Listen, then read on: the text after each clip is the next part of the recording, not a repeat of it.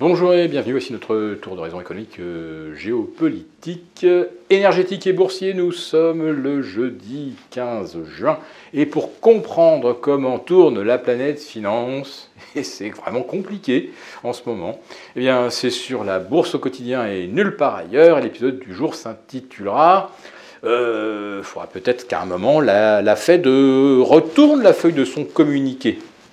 Oui, parce que manifestement, les marchés comprennent l'inverse de ce que M. Jérôme Poel raconte aux journalistes. Il leur explique qu'il y a encore une ou deux hausses de taux sur la table. Il leur explique qu'il y a deux euh, gouverneurs sur trois qui anticipent euh, au minimum une, voire deux hausses de taux supplémentaires. Il annonce que pas un seul des 18 membres de la Fed ne voit de baisse de taux avant la fin de l'année et que probablement ils sont au moins la moitié, voire les deux tiers, à penser qu'il n'y aura pas de baisse de taux non plus en 2024, l'expression a couple of years, qui signifie donc qu'effectivement il faut peut-être euh, se montrer patient. Ben non, ben le marché lui semble lire à l'envers du communiqué, où il y a peut-être quelque chose de griffonné au dos, j'en sais rien. Euh, qui dit que euh, n'écoutez rien de ce qu'on vous raconte, évidemment, c'est du bullshit.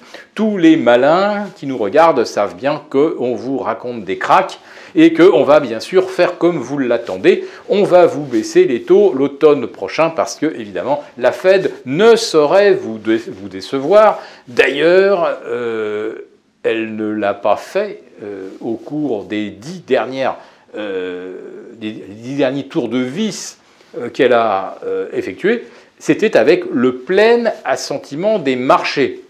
Bon, là, manifestement, il n'y a aucun assentiment du marché sur le discours de on ne baissera pas les taux avant 18 mois ou 2 ans. Donc, euh, la Fed fera certainement ce que les marchés attendent, ou je ne sais pas.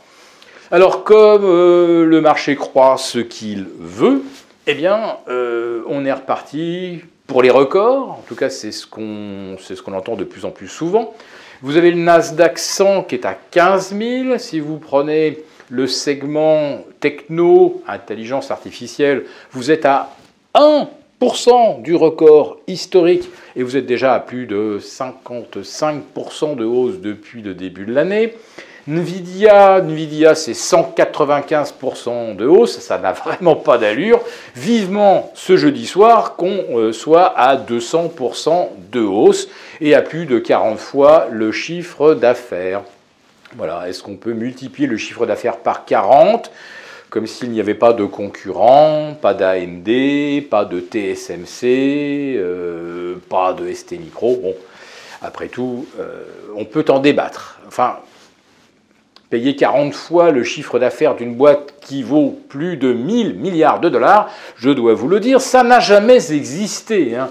Même quand Nokia était la première capitalisation européenne en l'an 2000, pendant la bulle des euh, dot-com, euh, on ne payait pas Nokia 40 fois le chiffre d'affaires. Ça devait être 5 fois le chiffre d'affaires. Et encore, ça paraissait vertigineux. Bon, il n'y a plus rien qui flanque le vertige manifestement au marché. Donc les records, je le disais, le Nasdaq c'est fait pour les technos. Pour le DAX, ça y est, on revoit les 13 300. Euh, pour le MIB, c'est-à-dire le, MIBTEL, je ne sais plus si c'est 24 000, mais en tout cas, c'est également presque au point près revenu au record. Et puis, bah, il y avait notre CAC 40, non pas le CAC PX1, mais le CAC 40 Global Return, dividende inclus, que l'on a revu hier euh, au-delà des 22 000, c'est-à-dire à moins de 1,5% de son record annuel absolu, etc. Bon, euh, on ne comprend toujours pas comment on peut avoir les mêmes records historiques avec des taux passés d'un côté de 0 à 5,5 ou en Europe de 0 à 3,75, bientôt 4, ça sera donc euh, ce midi, hein, puisque la BCE euh, s'exprime. Donc on ne sait toujours pas expliquer fondamentalement ni techniquement comment on peut avoir le même record avec des taux euh, qui ont pris 525, 550 points. Par contre, ce que l'on observe, c'est que l'évolution des cours de bourse est bien corrélé à, au VIX, c'est-à-dire à la jauge du risque, le VIX.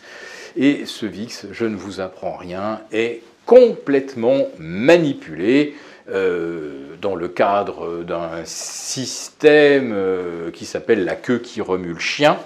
Donc si vous arrivez à écraser euh, la perception apparente du risque, eh bien vous avez des algos qui suivent aveuglément la décrue du VIX. Donc c'est la queue qui remue le chien. si la queue du VIX s'agite, eh bien on peut imaginer que le chien est joyeux, tire la langue, etc. Mais ce n'est plus un marché la réalité, c'est celle-là. C'est que sans risque, il n'y a pas de marché. Un marché, c'est évaluer le risque. Si quelqu'un le fait à sa place, à ce moment-là, il n'y a plus de marché. Et c'est tellement vrai aujourd'hui qu'il n'y a plus de volume non plus. Donc dire depuis quelques années que euh, si les, banques centrales euh, décident à la soviétique euh, de la valeur du risque, euh, il y a un moment où plus personne ne va vouloir jouer. Eh bien, je pense qu'on est arrivé justement à ce moment précis. Mais que voulez-vous? Nous sommes à 24 heures de la séance des trois sorcières. Alors, qu'est-ce qui pouvait arriver à des marchés qui viennent de grimper euh, de façon euh, quasiment ininterrompue depuis le 17 mars dernier, on va forcément nous terminer le trimestre et le premier semestre au plus haut dans le cadre de, des plus spectaculaires, plus folles manipulations des marchés auxquels on n'a jamais assisté. Si cette vidéo vous a plu, n'hésitez pas à nous mettre un pouce. On vous retrouve demain également pour un nouveau live avec nos abonnés des affranchis.